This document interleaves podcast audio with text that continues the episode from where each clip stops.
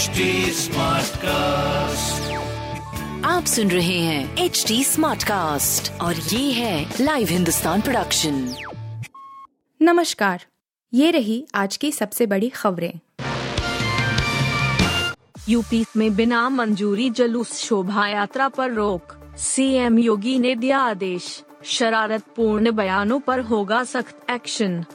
जहांगीरपुरी हिंसा को लेकर यूपी सरकार भी सतर्क है। आने वाले दिनों में कई महत्वपूर्ण धार्मिक पर्व और त्योहारों को देखते हुए यूपी में बिना मंजूरी शोभा यात्रा और जुलूसों पर रोक लगा दी गई है। मुख्यमंत्री योगी आदित्यनाथ ने सोमवार को देर शाम वीडियो कॉन्फ्रेंसिंग के माध्यम से प्रदेश की कानून व्यवस्था की समीक्षा के दौरान यह निर्देश दिए। मुख्यमंत्री ने स्पष्ट हिदायत दी कि किसी शोभा यात्रा या धार्मिक जुलूस को अनुमति देने से पूर्व आयोजक से शांति सौहार्द कायम रखने के संबंध में शपथ पत्र भी लिया जाए अनुमति केवल उन्हीं धार्मिक जुलूसों को दिया जाए, जो पारंपरिक हों। नए आयोजनों को अनावश्यक अनुमति न दी जाए साथ ही मुख्यमंत्री ने कमिश्नर से लेकर थानाध्यक्ष स्तर तक के सभी प्रशासनिक व पुलिस अधिकारियों के अवकाश चार मई तक के लिए तत्काल प्रभाव से निरस्त कर दिए हैं। जो अधिकारी वर्तमान में अवकाश पर हैं, उन्हें भी अगले 24 घंटे के अंदर अपने तैनाती स्थल पर वापस लौटने को कहा गया है। राजधानी में आज और तेज होगी लू की मार जानिए कब से मौसम में बदलाव के आसार। तेज हवाओं के चलते दिल्ली वालों को भीषण लू का सामना करना होगा। मौसम विभाग का अनुमान है कि मंगलवार को कई इलाके लू की चपेट में रहेंगे और इस दौरान हवा की रफ्तार भी 30 किलोमीटर प्रति घंटे तक हो सकती है। इस बीच, सोमवार को दिल्ली के नजफगढ़ क्षेत्र में अधिकतम तापमान 43 डिग्री सेल्सियस रिकॉर्ड किया गया। राजधानी दिल्ली के ज़्यादातर इलाकों में सोमवार की सुबह से ही तेज धूप ने परेशान किया। दिन चढ़ने के साथ ही धूप और तेज हो गई। दोपहर के समय लोगों को गर्म हवा के थपेड़ों का सामना करना पड़ा। दिल्ली की मानक वेदशाला सफदरजंग में दिन का अधिकतम तापमान 41 डिग्री सेल्सियस रिकॉर्ड किया गया, जो सामान्य से 4 डिग्री सेल्सियस ज़्यादा है। वहीं, न्यूनतम तापमान 22.5 डिग्री सेल्सियस रहा, जो सामान्य से एक डिग्री ज़्यादा है। यहाँ पर आर्द्रता का स्तर तिहत्तर से 18 फ़ीसदी तक रहा। जहांगीरपुरी हिंसा पर क्या बोला पाकिस्तान?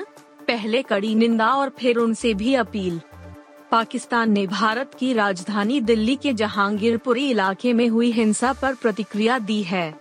हालिया घटनाओं को मुसलमानों के खिलाफ लक्षित हमला बताते हुए पड़ोसी मुल्क ने कड़ी निंदा की है। खास बात है कि हाल ही में पाकिस्तान में सत्ता परिवर्तन हुई है और शहबाज शरीफ नए प्रधानमंत्री बने हैं। इस्लामाबाद की तरफ़ से यह बयान ऐसे समय पर सामने आया है, जब कहा जा रहा है कि पीएम नरेंद्र मोदी और शरीफ जुलाई में मुलाकात कर सकते हैं।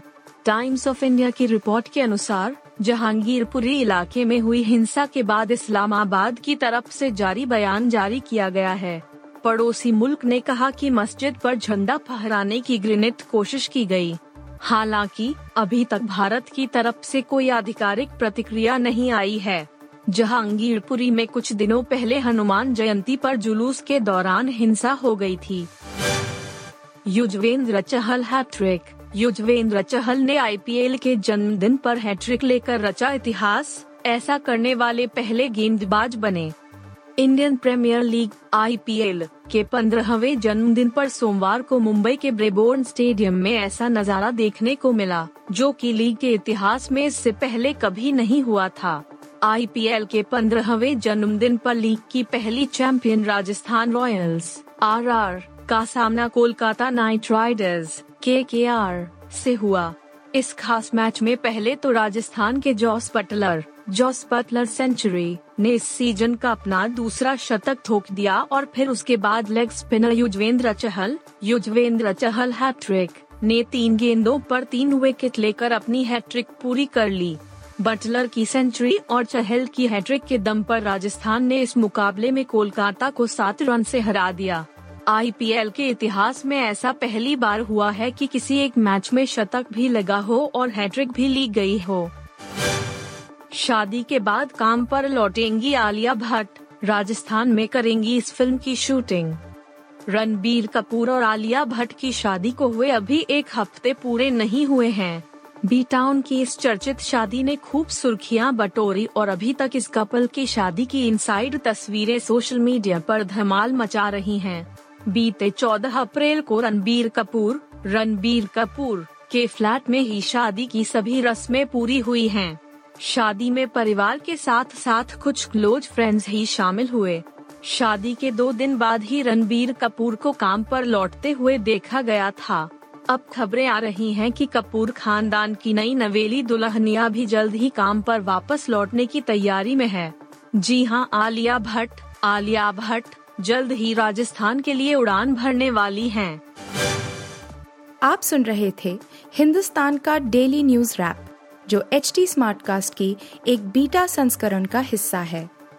आप हमें फेसबुक ट्विटर और इंस्टाग्राम पे एट एच टी या podcasts@hindustantimes.com पर ईमेल के द्वारा सुझाव दे सकते हैं।